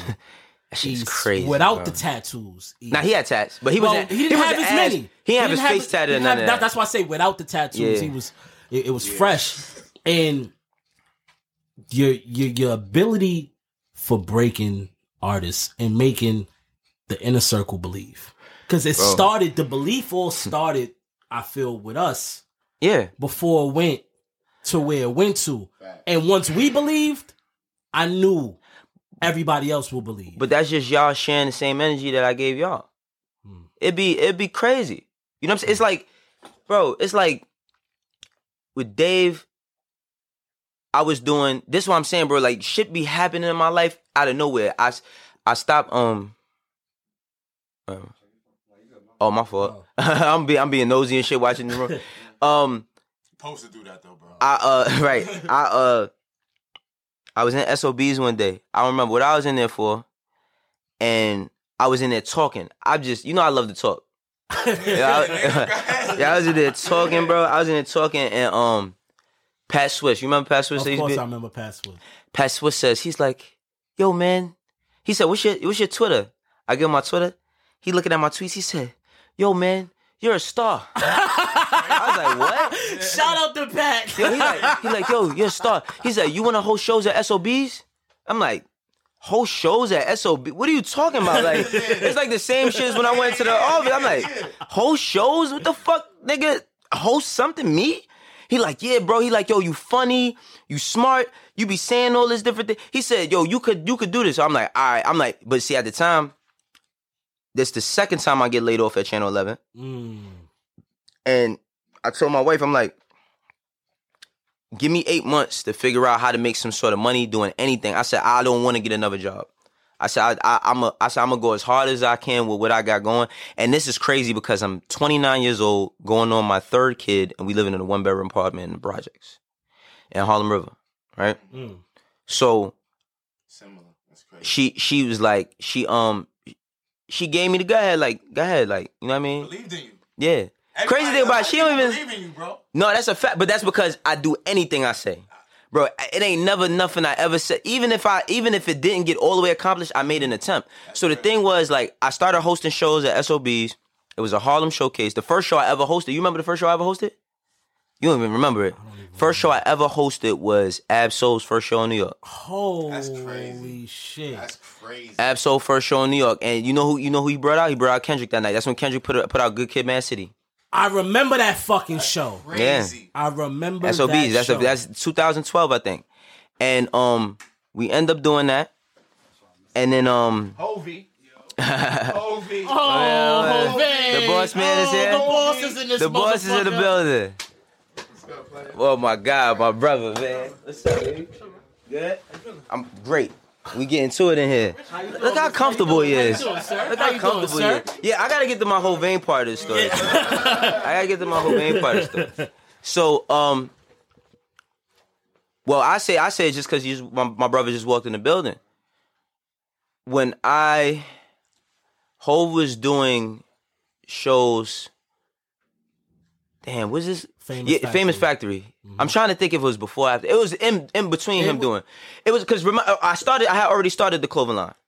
I already started the clothing line. Cool mentality. I had already started the clothing line, and I'm trying to get this and, it. and I'm gonna tell you this. Is what Hove do, bro? Hove would just analyze, and he be like, "Yo, you know what you should do?" Yo, I swear to God. Me and this nigga on the phone, cause look, cause I'm now, but look at this, Dizza. Think about how life go. Remember how when we was kids, how we used to be on the phone for an hour? Mm-hmm. Once me and Hove got tight, that's how me, me and him used to be on the phone for an hour. Right. So we on the phone, and I'm telling him, I'm like, yo, I'm like, Hove, I, I got the clothing line, I'm gonna do this, I'm gonna do that, I'm gonna do this. that. He like, yo, B, he like, you know what you should do? He said, you should manage artists. Hmm. I said, what? Like I was like, I was like every time somebody tell me to say, I'm like, what the fuck you mean? He like, he said, he said, wait no. He said, you already did all that. He said, all that shit you was doing at Rockefeller, you was managing them niggas. You might not got paid for it. That's a fact. But that's what you was doing. He said, "Yo, you too talented to not manage talent." I would never forget that shit that nigga said to me. I would never forget. I was, I was walk. I was in the street. I was walking. I was, I was on 45th and 7th. I was walking. I remember I used to, I used to walk to my mom crib from uptown just to clear my mind. So he tell me that. So, so whole we had the part where I'm telling about like Dave, how I met Dave and all. So I um, I'm hosting the shows and, and um, it's a Harlem showcase. When something happens to your kitchen, you might say, This is ludicrous. but that won't fix your home. That will only get you the rapper, Ludacris. Having trouble? Don't panic. Don't be alarmed. You need to file a claim? Holla at State Farm. Like a good neighbor, State Farm is there. That's right. You can file a claim on the app or call us. Thanks, Mr. Chris. No matter how ludicrous the situation, like a good neighbor, State Farm is there. State Farm, Bloomington, Illinois. and uh, SOBs and, and um Dub was on it. Dub Aura, shout out to Dub. Shout out to Dub. Um, few people was on it, but Dave was on it. And then Dave, but prior to that, you know Jamie and um G Coles. Of course. Jamie, you know Jamie. I grew up on the uh, eighth floor. Jamie, his family's on the eighth, but he grew up on the ninth floor. They telling me like, yo, you know about the kid Dave This basketball Jamie. The basketball Jamie. Yeah, yeah, Remember. Jamie was nice Jamie this was week. OD nice. That's how that's how I got a relationship with Kemba Walker because Kemba is Jamie. Kemba used to be in my building all the time because him and Jamie's like best friends. So and Jamie was ranked higher than Kemba at one point in time. Jamie was. Jamie was that bro. No, he was fucking James. crazy, He was dog. like I swear to God, this nigga was like James Harden. He was like a little That James nigga Harden because he was left-handed too. Dumb nice. Dumb son. nice, yo. Dumb like he was playing with us when he was he was ten. He was playing with us when we was seventeen. So he telling me like, yo, it's this kid Dave East and da da. And I'm like, word. I'm like, they like he from 1199. I'm like, I know. I was like, I didn't hear him. You know what I mean? As far as rap, I'm like, all right. And he ends up on the show. So he does the show, and then after the show, like, bro, every it was mad people from Harlem there, but I ain't gonna front. That nigga Dave, bro, that nigga, he just was spitting like no nobody was rapping like him. And then like him and Bully was there. I got a picture of that shit. I, I got our first picture we ever took together. Remember, I'm doing the shit with Reebok at the Hmm. I time remember, too. My brand ambassador at Reebok. But the the uh me and Dave, we started talking, and then like, you know, he just started reaching out on some regular like, with some regular shit, like, Mm-hmm. yo, what's up? What you doing today? Da da. I'm like, nah, he like he like, yo, B, he like, um, I gave him um I remember the first convo we had, I had gave him some Reeboks and shit. So so uh he was like, yo, you think it'd be cool? He's like, I'm about to drop a mixtape. You think it'd be cool if I put the Reebok logo on the on the joint? And I was like, see, nothing would have happened, but I'm thinking so business. I'm like, nah, don't do that. Right. I'm like, don't, don't, don't do that. You know what I mean? Like, them niggas gonna think that I'm starting Reebok records Right, down right. here. Like, you know what I mean? Like, don't do that. So, a year passes by. Me and Dave, we stay in a little bit contact here and there. And then one day, bro, I forgot what it is. I'm, I'm, um, I had another artist at the time, and she was working with him, Ricky Jacobs too. I Remember, remember you? Ricky Jacobs. Fire, that's my brother. Every artist you had, I did You remember all of them? Every yeah. artist From Baltimore. from you remember Baltimore. Ricky? Ricky was fire. Yo, Ricky was like, I ain't gonna front, bro. Like Ricky just started rapping again. Like he just sent me something recently because he had stopped for a while. But like, bro, that nigga was like, I felt like he was just as good as like a Big Sean. Like No, Ricky, he was really bro, the nigga got Baltimore Artist of the Week in the newspaper. Like all this dope shit was happening for him. But um, my artist Iman Europe, she had worked with Dave, and then my biggest thing, I was managing Buddha and Grands. Those were the first clients I had, Buddha and Grands. And Buddha, I met Buddha through Amadeus. Oh wow. That's how me and Buddha met. And and um Buddha, like our only thing is like we going to everybody, bro. We giving everybody beats. Like one time, like Meek is popping off, and through my Philly connect, like I met Meek in the street when he was young and I was young, and I I brought Buddha to playing beats. They they get a they get a record with Meek, and then the shit get leaked. So it's you know, bro, the producing game is twenty times harder than a rapper. Cause you got to give up so many beats just to land one placement. By the, all the work you done put in to sell that one beat, that shit is probably a negative twenty percent of what you spent to, ma- to get that check. So we was trying to find one nigga. We was like, yo, if we could find one nigga that could like just get on the beats, we could just use his budget for your beats. So Dave, he's still doing this thing or whatever. And then I remember I asked Iman, and Iman was like, I said, yo, I think I want to get Dave. And she's like, nah. She like, yo, that nigga. She said that nigga's a star. He gonna be that that. And then I told my wife, I'm like, yo, it's this kid. I'm like, yo, his name Dave East. I'm like, I said, this nigga fire. I said, yo, I feel like this gonna be the one. Like, cause I was doing a lot of shit for Chris and them post Rockefeller, and Chris wasn't like doing it. And I just was like, yo, you know what? That's my brother, but I gotta start moving in my own direction. Right. And I, I never forget, uh, what's his name? Dave. I was like, yo, let me chop it up with you. He was at uh Jay Mills' uh mom's crib. Well, he was over there with, with that sound crazy. he Uh, with, over there with, with, uh, with- Mills, with- with, Mac, with Mac. with Mac Macarel. Yeah, I went over there. I sat with him. I said, "Yo, Dave." I said, "Yo, anybody managing you or anything?" He like, "Nah." He like, "I do all this shit myself." I said, "You lying, bro?" He said, "Nah, I, I really do. I've been doing this shit for a while, but he's like, I've been, I'm really doing this myself. Like, I'm, I'm want to make something out of it, but I don't know. You know what I mean? I'm just doing shit." And I was like, I said, I said, I want to manage you. He's like, word. I'm like, yeah. I said, I want to manage you. He was like, you serious? I'm like, yeah. I said, I promise. I said, I promise I'm gonna make you rich. I said, I promise I'm gonna make you rich, my nigga. I promise you that. He was living in the projects. I was living in the projects. But I knew, bro. I just I had a vision for this nigga, and it and it come from a lot was even I, I credit. I'm not just because my brother here, bro. Hovain and what he had did with his artists at the time. You know what I'm saying? And I was just like, I was following a lot of shit that he was doing, Sycamore was doing, just on the like um executive side. Cause these niggas is executives without without a, a corporate office. These niggas is doing it off off the muscle. So I'm watching niggas. I'm like, damn. I feel like, and then Hov told me I could do it. I'm like, all right. I get with the kid. Every time I get an artist, first thing I do is call everybody. I call everybody, bro. I call everybody by Dave. I call Lenny. Yo, you know how many people passed on this nigga, bro? I call Lenny S. This is my brother. Love him to death. He passed. I call DJ Drama. Drama passed, but I ain't gonna. He ended up passing for Uzi, which I can't knock that. You know what I mean? Mm-hmm. I had a chance to manage Uzi too at that time. Philly, so that makes sense. Yep, I had a chance to manage Uzi, but I, I I put my chips in the bag with Dave. I called I called Diz. I'm like, yo, I got this kid. The first the first thing I did, I went to his studio. He was recording the Queens. He played me Black Rose. It was hard, but it was like missing little shit. It's, I was like, yo, you need you might need this or that.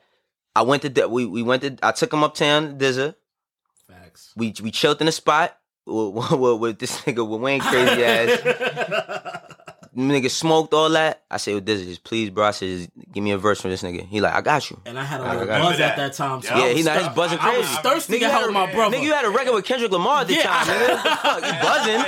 nigga had a record with Kendrick, Nipsey, Wiz. I, I was just thirsty to help because I'm just like, all right, this new nigga from Harlem that's coming with my brother. And Yeah. I'm the first nigga to, to work with him that, that But got even- some type of buzz. I'm like, I'm on that. But even though Shi- even Shipes too, because it's like That was on Black Rose, right? that was on Black Rose. The crazy thing was is like a lot of people don't know this. Like Shipes wanted me to get down with him when he started cinematic. That's a fact. When he started it, I'm talking about that nigga wanted me to be his partner. I did not know what the fuck a partner was. I was just like, Shipes, you got a job for me, nigga? I ain't trying to be no boss, nigga. I want Pull though, you had links, my nigga. I, but I didn't I didn't view it as that. I feel you. Shipes his I attribute that to my, my brother, bro, because I, I got major love for Shipes. Shipes, he had a vision when we were younger, and I didn't have that vision. He had a vision of everything he's done. Mm-hmm. For everything I've done, I didn't have that at the time. I was 21 years old. Dizza put us, Dizza put us in. Um, he's like, yo, I want you. He kept telling me, I want you to meet my man Shipes. I want you to meet my man Shipes. I went, I met him. I, you know who I fucking showed Shipes, bro? Who? I showed him Vodka from Philly. You know Vodka? Oh, I showed him Vodka and I showed him Cheek Raw. Cause, cause when Beans, we was trying to do the next version of State Property. Okay. And we was grabbing. We, we used to. I was on. That nigga was on house arrest. I was living with him. He was on house arrest. Bro, we was watching Carlito's Way DVD, all them DVDs, bro. We was watching Chico. Bro, we had we had this nigga Cheek Raw in the studio with Kanye before, bro. And you know what Cheek Raw was doing? What? He was on the internet looking at guns. I swear to God. I swear to God. I swear to God. But but bro, so like with the Dave, when I got Dave, it just was a multitude of watching my brother Hove success, success watching Shipe success. Cause you remember we skipping over a lot of time I spent sitting in the crib with you, Spitter, Nipsey, Facts. Crit. I was about to get to the Well, we gonna uh, we get to that. All right, so let me, I'm gonna finish the Dave. So Dave, you know, bro, like it's crazy because, and I'll just say this about artists today. I, I I say no no bullshit because me and Dave we actually spoke. You know, we hadn't spoken in a while, and then Y'all you know, spoke? yeah, we spoke. Man, can can I? How, how, do I how do I use my board? You were you were Yeah, I need. Right, can, right, can, I right, get, right. can I get applause for No, How do I so do this shit? the- Oh man, like so me and Dave we spoke. The thing is is this. Everybody always wondered why me and Dave and this that, and third. That's me and Dave business. That's our business. Did we have a fallout? Yes. But why we've had a fallout, that's our business and ain't nobody else's business. But what I will say is that when he saw my pops pass away, he immediately reached out to me. He immediately reached out to me. nigga. He said, "Yo, bro." He said, "Man," and I hadn't spoken to I haven't spoken to Dave in years, bro. I know. I haven't spoken This to is years. new news. You just broke it on my shit. Yeah, yeah. You just broke it on the A personal people don't part know for me because I didn't know that. he um you know it just was it was like just just it's love it's just love bro it's like end of the day i never re- regardless of what me and him went through i never wanted nothing bad to happen to me I, this is a nigga that. that. i used to go pray with every friday i took him to take a shahada I know. i, I prayed with him every we made bro we made millions of dollars like we made money bro he I, the, every big check he got is every big check i got the first time we seen all them zeros he see i seen him with him we seen them together and we broke that bread. You know what I'm saying? I moved out the hood. I, I moved out the hood. He moved out the hood. We did that together. So none of that could be erased. So I would say that like regardless to whatever people think or this uh, or whatever, because there's a lot of rumors, Lot of tons of rumors. None of that shit matters. I never and- spoke on it though. that's because that's because no matter what, he got love for me and I got love for him. Regardless to all of that. I love. It's this. a lot of it's just Shit it's subs on the way though. It's like it was a lot of subs. It was a lot of subs and was a lot of bullshit. subs, you know But I mean? th- th- this this But- news but- made my but- but- eyes water a little. But nah, but that you know that I, I got. I got nothing but love and respect for Dave. You know what I mean? And, and I'm happy. Congrats, he just had another kid. You know what I'm saying? He reached Young out to me. He re- yeah he he reached out to me when my pops passed away, and that was really big because that was a really tough time for me. But you know. Again, bro, like you know, we, me and Dave, the rest is history. People see what we took it. What I, what I wanted to say, what I wanted to get at was this: when I was working with Dave, I I could name a whole bunch, a slew of rappers that I work with. I never seen a nigga work harder than him when he when his back was against the wall. and He was trying to make something happen for himself. Survival tactics. I'm talking about, bro. The first two deals that me and Dave got don't even add up to what they offer these kids today. And I'm talking about this kid put in, Dave put in fucking work. we was in Atlanta. His man came down with us. This is when we was working on Hate Me Now. Yo, we trying to go to strip club. That nigga Dave said, I'm not going. I got work to do. He was like, he stayed in the studio, bro. And at my the time nigga. when he was doing Hate Me Now, Lil Uzi was doing Luv Is Rage. That's why Lil Uzi, my that's my little man forever. That's a fact. You know what I mean? That's But but That's real. Now hold on. You Yeah. said you took you took Dave to do his shahada. Who took you to do yours? I took my shahada in Beanie Siegel living room. See how crazy this is. You see that cycle? I knew yeah. that. I just oh yeah, oh yeah, yeah. I didn't know you remember that. yeah, I took my shahada in Beanie Siegel living room because I would, when Beans was on, he was on house arrest. I was the only person that stayed with him. I just I didn't care. Like he he needed somebody to be there, and he was fighting an attempted murder charge. You know what I mean? Like that, that was documented. yeah, I, I, was. remember you bought Sieg to the hood. I bought yeah, I bought the Hood. Nobody was outside, mad people. Nobody wanted to be outside that day. I was mad. we came through in the Make your hood look crazy, bro. We came bro. through in the big five hundred. Oh. I had on a diamond shit. Remember, I was wilding. I You was wild- wildin', son. Bro, I was coming, but you know what? You know this is why I be saying, what a time to be so young. Because when I was walking around with beans in the chains, I was, I was, wa- and I, I'm not saying this as a bragging point by no means. This is idiotic things I was doing, but I'm carrying every day because I'm daring a nigga. I remember, I remember my man came to me like, my man came to me like, yo, bro.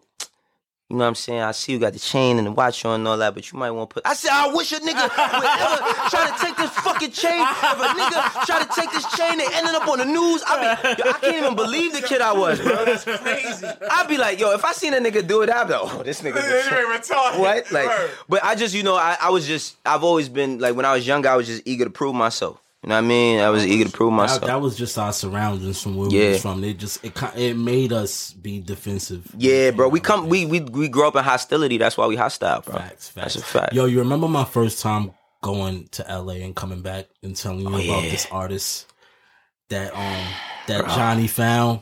That I'm like, yo, this nigga is he gonna be the next thing, bro. This nigga is like Snoop, but he a new version of this Bro. nigga. He's really on. Don't make me life. cry on here today. R.I.P. Nip, Let me man. fuck you up. talk, Let me man. show you my first The flick. biggest impact, man. The first Bro, flick I took of this nigga in Harlem when I took him to Harlem for the first time. That's crazy. here, man. Yo, we gotta put that picture In front of. M and Make G's, sure you bro. put I'm a picture up. I'm Yo, I'm a, you know what's so crazy about Make sure Nip? you put that picture up. So a lot of picture people, like a lot of people, think that. Well, a lot, I wouldn't say a lot of people think. People don't know that. Like niggas don't know that I met Nip through you. I met Nip in 08. Before that, Before that, huh? Me and Sick book Nip and Famous Factory. Famous Factory. I remember. No, I was there. I got I got Ho, footage of that. That show right there. No, I got footage of that. Cause remember them them cameras, the the shit that used to the, the flip cameras. Uh-huh, I got uh-huh. one of them shits hove in my crib. It's got the USB, but I I, I filmed that. I filmed the day of fucking Ray Ray Ray Ray funeral. Oh yeah. Yeah, yo, I, God but I got that. I got that show. So look, bro, no bullshit. Shit with Nip. I I never forget. This is like, yo, it's this nigga. He from Cali. He like, yo, this nigga like Snoop, bro. He like, he remind me of Snoop. He like, he a Crip nigga. He mad tall. Got the braids. like, this nigga fire. I remember one day, me and Dizza, we was coming down to because Shipe's crib was the hangout spot. You know what I mean? So like, we was coming to to Shipe's crib. We was walking, and him, and Shipes, and and, and and Nip was on on the corner at that restaurant. They was Half having lunch, was having- and then yeah. Dizza had the key to the to the crib. So he like Shipes like, yo, just go ahead, go upstairs. We go upstairs, and Nip come upstairs, and he talking. I thought it was so funny because the thing about it, like Crips in New York. Don't say cuz all the time. Yeah. Yo, bro. He every every word this nigga said was cuz. Yo, cuz. He like, like we say yo, B. yeah, yeah, yeah, bro. We Yo, everything. He was like, he like, cuz, he like, cuz, man. I, I, yo, this shit crazy, cuz. He like, everything he kept saying was cuz. I thought that shit was so funny because I went back there. I said, yo, I said, the, ni- I said, the, I met the Nipsey nigga. I said, yo, that nigga be saying cuz all the time. I ain't know that. I was like, that nigga be saying cuz all the time. But no, bro, Nip. Yo, Nip. Um, what's crazy about that is like, you know, I had known Nip because it's a few times I've been in, in Shipe's crib with him, and then um, you know, years later when Karen, Karen Civil, my sister, our good sister Karen, man. I love Karen, man. That's my sister. She's given me tons of advice over the years. Not only that, she's put money in my pocket. Feel me? And she and we got genuine love for each other. She got a podcast right now. Too, Yeah, right? she got a podcast Yeah, she got a coming pod- soon. Shout out to her. Yeah. Karen, when I was doing Cool Mentality, Karen had called me and she's like, yo, she said, Nip, she like, yo, Nip doing Breakfast Club tomorrow. She like, come and make sure you got blue hats. She's like, make sure you got hat. Bro, when Nip, when I seen Nip, it was his first Breakfast Club interview. So uh, I'm sitting outside, don't nobody know, because that I had a great I- like the Breakfast Club. They my friends, you know what I mean, and, and like Yee, that's my Shout sister, Charlamagne, all them, and um, you know, while we're doing this shit, well, he Nip comes out and they taking flicks. Nip took like twenty. He remembered me from you because this was kind of years later, but he remembered me from you. He's like, yeah, I remember you, nigga. And then he took like ten. Yo, bro, I still got the pictures. He took like ten, like ten or fifteen pictures of my hat, bro. And I when I put that hat up, I mean, Nipsey wasn't the Nipsey, you know, at, at his demise, but like mm-hmm. I sold like a good fifteen hats off that pick. You know what I mean? I'm and then and then after that, that's another one who once you know me and Nip, I mean me and Dave started working together. We go to LA and me and Karen connect him and Nip, and you know Nip had us on his block with him and And that shit tied it full circle. full circle, bro. again. And what's crazy about Nip is, is like, bro, he had like, like this nigga. He anything you trying to do, like, bro, you could be like, yo, my girl wanna, um, you be like, yo, my girl trying to start a lipstick line. He be like. Oh, word cut. Like I know, a- I know a nigga who like he he got the lipstick shit. He be like, he got the packaging. He you want me to connect with you? I somebody swear to God, bro. He, he got a guy. He got Yo, bro, this one of them niggas that nigga- got a guy. He got a bro. guy. So the first day, the first day, uh, like Dave and him, like link up, link up. We in L.A. We had a show and shit. We in L.A. We go to we go over by you know Crenshaw Slauson, sitting in the car. You know Dave he connected over there with you know what, what he do with his affiliations and you know somebody came make sure he's cool and shit. But then like we sitting there, we go in the store. The store looked like fucking like white tea spot. I mm. mean, That it's before he built Slauson yeah. Tees. He's Facts. white tea spot.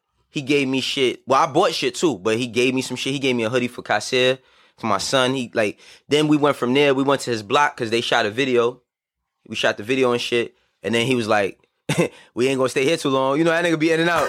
we, yo, all them niggas, everybody in Cali, white like it's like cars. Like New York, not like that, bro. Cars is going all day. Every car, nigga be sitting here talking to you, and the whole time he talk to you, nigga eyes is like this. On the car. Facts. Every single car. Facts. Nigga eyes like this. Niggas come over, throw some shit up out the window. They throw shit up out the window. Like it was crazy. Then we we went from there to his studio, and then me and Dave, you know this at this time, me and Dave is we making some money. Like we got money now, so.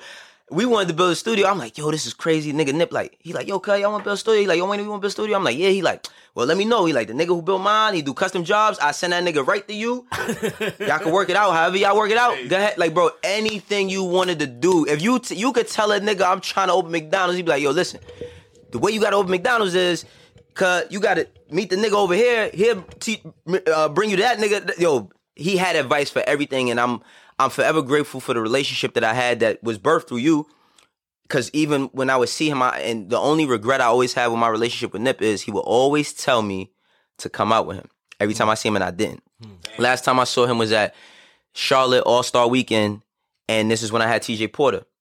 And we we going in a Dreamville brunch. He walking out. Him, Adam, all of them. I love Adam. That's my nigga. I love Adam. Um, and one thing I uh, Nip will always do is like if he see me and he with ten niggas, he'll make all of them niggas walk over to me.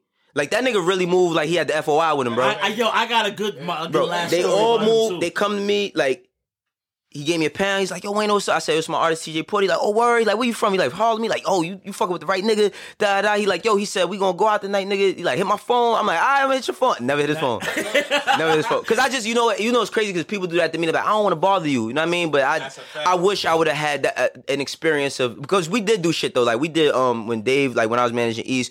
We did shit with him in Minnesota. Like we had a show together in Minnesota. We did a few things with them. You know what I mean? But like, That's how Dave and um, Nip built a relationship. yeah, through like when me and Karen, you know what I mean? Karen, um, me and Karen, like we put them on the phone together and shit because Karen, we was trying to put Dave on the marathon agency. You know what I mean? So like we have connected them and all of that shit, and like they they built their own relationship after we connected them and shit. You know what I'm saying? And then they had like you know they got their street affiliation. So like you know the niggas that they fuck with, they fuck with them, and they they mesh well, and you know what I mean? It's all love, man. I just I be like, damn, bro, like that that shit took the air out of me when that brother passed, man. Yeah, that, that shit, uh, man. I still get emotional when I think about that shit. The last time I seen Nip was um, I want to say, Henny, Henny Palooza in L.A. Mm. I was with Wale, and uh, Wale had went to do like a surprise performance because you know every Yeah, yeah, they always do the profi- surprise shit. surprise performance shit. and we on the stage, and this stage is like probably the biggest stage as far as no homo. It was a long ass stage, Right. and it's, the stage is always packed because it's Henny Palooza, and I just see this tall nigga all the way down here with this black leather. And I look and it's this nigga Nip, and somehow me and this nigga lock eyes, and he just hit me with one of these. Yeah, yeah. He always give you one of those. He always give you that shit. Like, what, like, and then he start. Yeah, he start 60s and, and then he yeah. walk my way. Yeah, and, yeah. and it felt like the whole stage open. Bro. And the nigga gave me the big dap and the hug. And Yeah, bro. just and he with his girl and niggas is you know introduced me and nigga like yo smoke low because he always call me Smoke Low, yeah. He like smoke low man. I love you, cuz you Yeah. doing it, nigga. Yeah. And I'm like nigga, you doing it, nigga. You here? Ah, ah. And it was like. It, it was the best last. Yo, bro, but think about this. Every time, every time you see him, it always is a moment. It was always. It's always a moment when you see that nigga, bro. Every time, like I remember when he got nominated for a Grammy, I saw him at the Grammy party, mm. and I was with like, like I was with a few of the like my my GS9 homies and shit. Mm-hmm. He came, him, Lauren, all he made everybody come over to me. He seen me, he walking in that nigga. Everybody come over to me. Beeline. He like, yo, I said I'm about to go to the um. I said he said he said you going to the store before you leave. I like yeah, we was, we was in L.A. I was like yeah. He said you know nigga hit my phone. He like I'm gonna make sure that niggas put. I know you like to buy your own shit, but niggas gonna put extra shit in your bag, nigga. He like you good on that show. He like I like seeing you on that show. Like like he he he show me show me love, man. Speaking of that show, Yeah. because I know my guys, I, I don't want to keep you here for too long, but I, I want to, I want to get all my, all my, Right, show. right, right, right, right. So, so that show that we speaking about, Mm-hmm. everyday struggle. Now, before you got to that show, your voice on the internet alone on Twitter, Yeah. that that whole world, I felt like it wasn't no ceiling for it. It Right. just felt like, you know, people would follow suit to what you said. So me seeing you on a complex show didn't really, it wasn't a surprise for me. I'm Yo, like, why this is- everybody say that, bro? Cause it just wasn't, bro. Because you you always had a structured opinion. It, it wasn't an opinion of hate. It Mm. Yeah. wasn't a shock value. Right. It was a structured opinion where it was like people could relate to your opinion. Because mo- most times when you say something, I'd be like, "Damn, this nigga's right." so for you to be on that show and then to be on that show after All Joe the- left, Yeah, yeah, yeah. right? Yeah. So it was like you was you was you had a task where people didn't know how it was gonna go. And after the year that Joe had, Oh yeah, yeah. That was, Right. bro. So think about that's crazy you say that. Cause look, that was not in my sights in my career in my life ever. I wanted to be rich and nobody know me. That's what I really want to be. Like, like I got yeah, I, I got to a point where I was like, I want to be a rich nigga that like the nigga the nigga that the nigga that pull up in a in a in a um the nigga that pull up in a um in a Lamborghini with with a Nike Tech sweatsuit on that don't nobody know. Like you know what I'm saying? Nigga, Oh yeah, nah, it, it, it, Nigga, you rich. Nah, we, we, we. Oh, this is. Po- I'm gonna tell you why. I'm gonna tell you why. Well, I, I only did this one day because I was bored. But but but but. but You doing alright, nigga? now I'm doing alright. That's a fact. But the show, so literally, like I said, I never saw that in my sights ever. I never. That was never one of my goals. And um, what happened was, you know, Nadeska. Shout out to my sister Nadeska. Um, when I was managing East, that's how I met her. She was working at MTV at the time. You know, she was doing Rap Fix Live and all that, mm-hmm. and she was doing editorial. So they came uptown. She came uptown to, to the East Side and interview East one time. You know what I mean? And um, me and her got cool. And anybody that know me, man, we exchange contacts. Like we might not talk all the time, but like every now and then, I'm if I know you got kids, I'm gonna ask how they doing. If your mom's is sick or your mom's doing alright, you going we always gonna be we always gonna have that if we got like mutual respect for each other. And and everybody you meet, you ain't got to get money with. You know what I'm saying? Like that's the biggest misconception is that like, yo, all right, bro, let's link and let's build and let's make like let's take over the world. No, we don't have to do that. We just be cool. You know what I'm saying? So me and Nadeska was just cool and I was a fan of the show. I'm watching the show every day. You know what I mean? Um, when Joe is on it, because you know I got a lot of love and respect for Joe. Um, and uh, watching the show, and then you know the whole shit transpires. I, I didn't really pay attention to when the whole shit ended like that. Like I was at this time, I'm transitioning out of my shit with Dave, so it's like. I'm just trying to figure out, you know, what's my next thing I'm gonna do, who's gonna be my next artist, like really how I'm gonna pay my bills for real. You know what I'm saying? Like, like that's that's the biggest thing.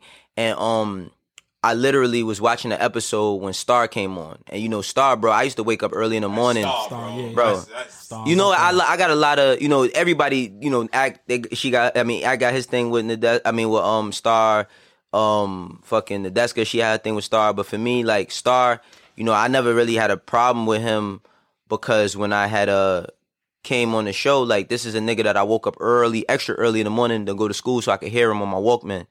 You know what I mean? This is a nigga who who like I woke up early because he was funny. You know what I'm saying? And he was entertaining and um Controversial. yeah, controversial. You know what I mean? Like I, I didn't agree with everything he did, but like I, I was a fan of Star. Like keep it a 100 So like I, I came on the show. I hit Nadeska, you know, cause she her and Star had a little spat, and um, I was um, she was like saying something to him. They was having like a little back and forth, and I texted her like, yeah, talk your shit. You know what I mean? She hits me in the back like a week later, like, yo, um. She's like, yo, Wayne, I'm such a bad friend, but yo, you know what you should? She's like, come on the show and debate with us one day. And I'm like, for real? She's like, yeah. I'm like, all right, cool. So at this time, I was about my company is called Triangle Offense. I was transitioning into that. Well, as far as from a merchandise standpoint, and I had my hat. I was about to go hard with the merch starting that January, uh, February or whatever. And I went there. I was really just trying to wear a dope outfit, promote my hat and shit, and just talk about music. And I came there that one day. I never left. It's crazy. I came there and never left until you know. Of course, we we finished we closed we finished the show, and it's so funny because like even when I got on the show, bro, I got a lot of hate from when I when after because I was on there as a guest with Star, and then when I actually got onto the show, I got a lot of hate not from fans who just are fans of Joe Budden, but I got a lot of hate from like journalists. Like I mm. seen certain shit. I mean, like I want, I want to say, I always feel like, man, Martin Luther King was hated and they killed him. So if niggas ain't taking it that far, I ain't really no hate. On Martin Luther King Day right now. Right, you feel me? Like they were trying on the light skinned niggas too. right, but but the thing was is like, yo, bro, like end of the day is like I don't I don't never use like for me this this whole shit is monopoly, bro. Like it's it's easy, not not easy in the sense of like I'm diminishing what it is that I do. I'm saying like you know, bro, if niggas only knew half the shit I've done in my life to to pay my bills or to help my mother or to take care of my kids, bro. Talk your shit. Y'all niggas not gonna play with me. Hmm. Talk your shit. By no means, like, hmm. and I'm not even on that type of time, but y'all not gonna play hmm. because I've, I've, I've, I grew up. We grew up in the same environment, there's a, but like, I grew up in an environment where it's like, bro, the the shit that y'all call crazy is I, our Saturday night the party. That's normal. You know what I mean? And, and I don't and I don't take that and that's what I'm saying. I, I don't use that as no special power. It's not cool or none of that. But I'm not on that in this. I'm I came in, I'm in here, I'm trying to be an entertainer. You know what I mean? I'm I'm now I'm an entertainer. So the same people that I was managing making money for them, I'm making the same money they making. But but I'm an entertainer now, so it's like I'm in a positive space where I'm just trying to use my voice to encourage, uplift, and talk shit if it ain't nothing like crazy, we ain't gonna play around. You know what I'm saying? So when I seen certain people, it's probably people saying like, "Who is this nigga? Like he ain't never did nothing in this game. He ain't solidified. He ain't." No... One fact is that I'm not a journalist. You know what I mean? Definitely not a journalist, but You I have a structured pers- perspective. what what I will say is is that I'm a I'm a person who um takes advantage of opportunity when it's provided for me. If you if you tell me like if if a nigga told me you you wanted to just like make a bottle to sell iced teas and I'm gonna come up with a whole nother idea as how we could do that. You know what I'm saying? So I'm I'm gonna take it as far as I can and, and once I came on the show, you know, it was a little I wouldn't say scary, it was a little vulnerable putting myself out there like that. You know, um, but I- I love it, bro. I made like great I did that show for three years. It's crazy how three years went so That fast, right? Yeah. I made It's so a- crazy. I made a ton of money. And, and then you know your, your life is so crazy. in, in closing, right? Because Right. you know after that, it's funny how we went the whole history from the beginning, Right. And now we we at the tail end. a fact. So after you leave everyday struggle, um, you you get a new gig. Well, I, I got the gig. Well, well, I, or pre leaving everyday struggle, you had. well I can't. I, can't- I, I. Well, so my next shit, which I ain't say nothing. No, about not the next Not shit. that shit. I'm talking about Asylum. Oh no, no, Asylum. I did that while I was at Everyday Show. Yeah, that's what I'm saying. And yo, that's the thing. It's like what's crazy is like it ain't no media personality that been a, a record executive at the same time. This is what I'm saying. You know what I mean? feel me? Like, we and, did. and had an artist that's well has an artist. Yeah, yeah, Sada Shout out to Baby. Sada Baby. That's my brother. Love. With So a I just great was in record. Detroit with them, bro. Them niggas is crazy out there. I ain't gonna lie. Detroit is crazy. But yeah, man, it's just you know what it is.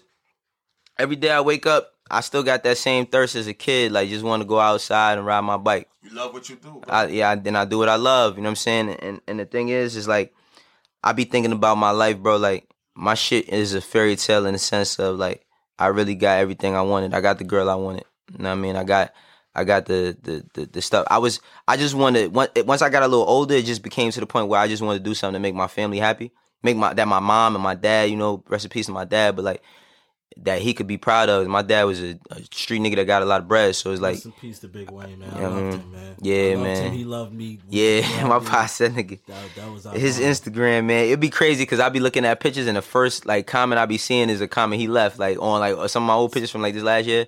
So it's like I'm still adjusting to that, but you know, um, yeah, man, I just wanted to make my parents happy more than anything, and I just wanted to be an example, man. It's like I'm also I'm from the Bronx. Like a lot of people get it twisted and be like, "Oh, where you from?" I'm from Harlem, but I am from the Bronx as well. I was born and raised in the Bronx, and then I moved to Harlem. HBO, Harlem? Bronx only.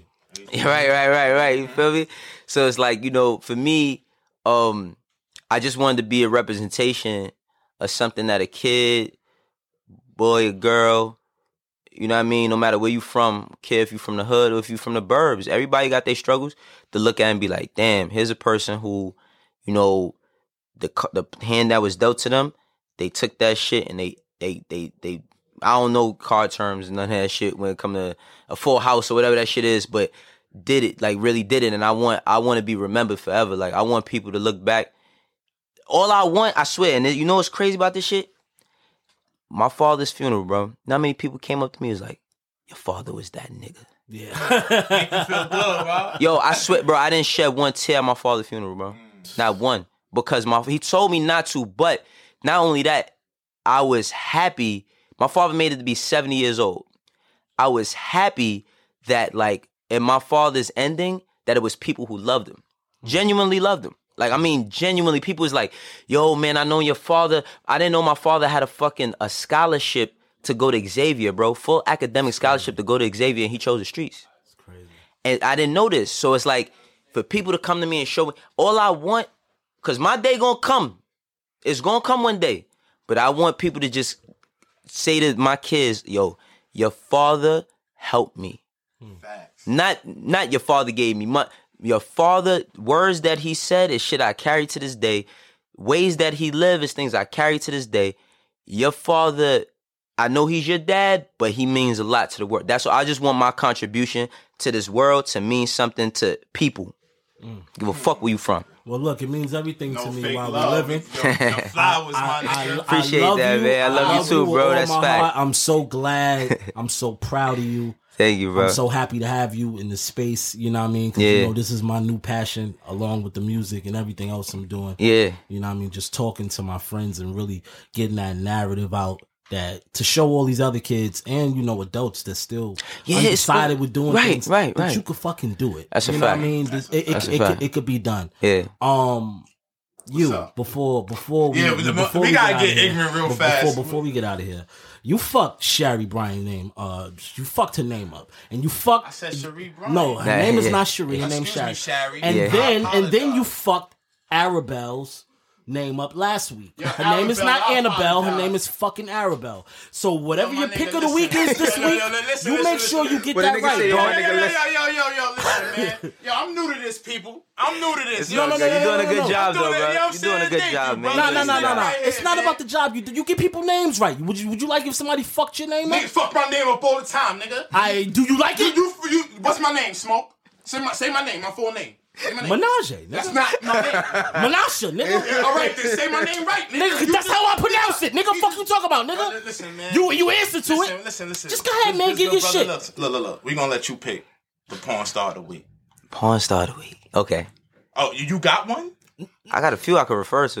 Oh no, we let him This pick nigga porn star of the week. Nah, I had, cause you know, cause you know, you know what I'm saying. We grew up in the '90s. I'm a Come on, '90s. nigga, we, niggas, niggas was shaking the dice, bro. Talk Like, to come on, man. On my block, we call it get money. Talk to We him. call it get money on my block. Talk to him, baby. Nah, and you know what's what I'm crazy? saying? Yo, you know what's crazy though? knows- When, when, Right niggas on. was not, when niggas was younger, niggas used to be like, nah, who you get money to, my nigga? Yeah, Who you get money to, man? No fake love. No fake love, man. Hey, yo, sit down, Yo, man. shut up. Nah, all right, so Yo, you- listen, we yo. pick it up. We pick it up. Boy, start of the week. You- you all right, what's the to pool? What's the pool? You got a pool? I had two. Who's yours? Who? All right, so look. Oh, look, look, look, look. That was just for the culture. Right, okay, okay. I was trying to do, yo, I was trying to pay because we was giving flowers. okay, You know what I'm saying? So I was trying to pay homage. right. I, I usually go new or independent, but we gonna, you know what I'm saying? But if you got one, Nah, I we, got- we rolling with you. All right, so look, I'm gonna tell. rolling All with right, Wiz. no, no, but I got a, I got a, um, I got one, but then I got an honorable mention. Do I have one in an honorable mention? I got, but the, the honorable mention, niggas might not know. It's all I good. didn't You- know. they All right, He so, know. so, so, all right, so, nigga, this nigga know. nigga, did you wash your hands today, nigga? i You know what I'm saying? Nah, what I'm saying? so, um, nah. This is non-controversial, I gotta go. The, the, Roxy Reynolds the goat, bro. Wow. Roxy He Reynolds the about- goat, bro. Cause, cause, was about to all right, say so, so look, no, cause you can, we, we, can, we can say, What did I we can say? say the two you had, right? What did I say But earlier, look, my look, nigga? but you see, the, you can see the two that we got, right? She was the third. No, all right, but That look, was- that was- Pinky. Look, see the thing about Pinky, right? All right. The thing about Pinky is, Pinky was Jordan, but she ended up being Wizards Jordan when she got fat. Oh, that's crazy. She ended up being Wizards fucked Jordan when she bag. got I, fat. I still fucked shook the the dice to the BBW. I, yeah, BBW Pinky caught five. She caught at No, least five. but my honorable mention is Serena Ali. I don't know. You you oh, know who he- Serena oh, Ali he is? know everybody, All right, bro. all right, all right. Yo, This nigga's a nigga, man. spank bang Wayne, legend. I fucks with you, bro. So we putting Serena up. Yo, my nigga, this is my nigga. Nah, man. Serena Ali. Nah, my Serena nigga. Ali fire. Nah, Serena, I'ma see you tonight, baby. All right, P.O. See you P.O. tonight. P.O.W. You know what I'm saying? of the I gotta week. work, bro. I'll be there at 12. You know what I'm P.O.W. saying? P.O.W. of the week, Serena Ali. You know? Serena Ali. Serena, Serena Ali. Ali. And, and be- before, Roxy, Roxy, we gotta put Yeah, Roxy the GOAT, dog. Roxy the GOAT. Roxy, you know what I'm saying? And you know what I'm saying? She, Look, but- she got but- ties in the hip hop, if before, you know what I mean. before we get out of here, shout out to our sponsors, Ultra High. Shout out to Ultra High. Ultra High. The best motherfucking weed on the black market right now. Talk to you know what I mean? I'm a black market shorty. Even though we just opened up our dispensary in Detroit. I wish I had my little sh- uh, my little shit. Yeah, yeah, yeah, Yeah, yeah. right, right, yeah. We just opened our dispens- first smokers I better club be out there, dispensary in, De- in Detroit. You gotta relax. Shout out to Ultra High. Um, shout out to Packs and Pearls, the best roll ups in the game. Better than Backwoods. Better than Backwoods. All right. Mm. All right. And then shout out to Spray 420.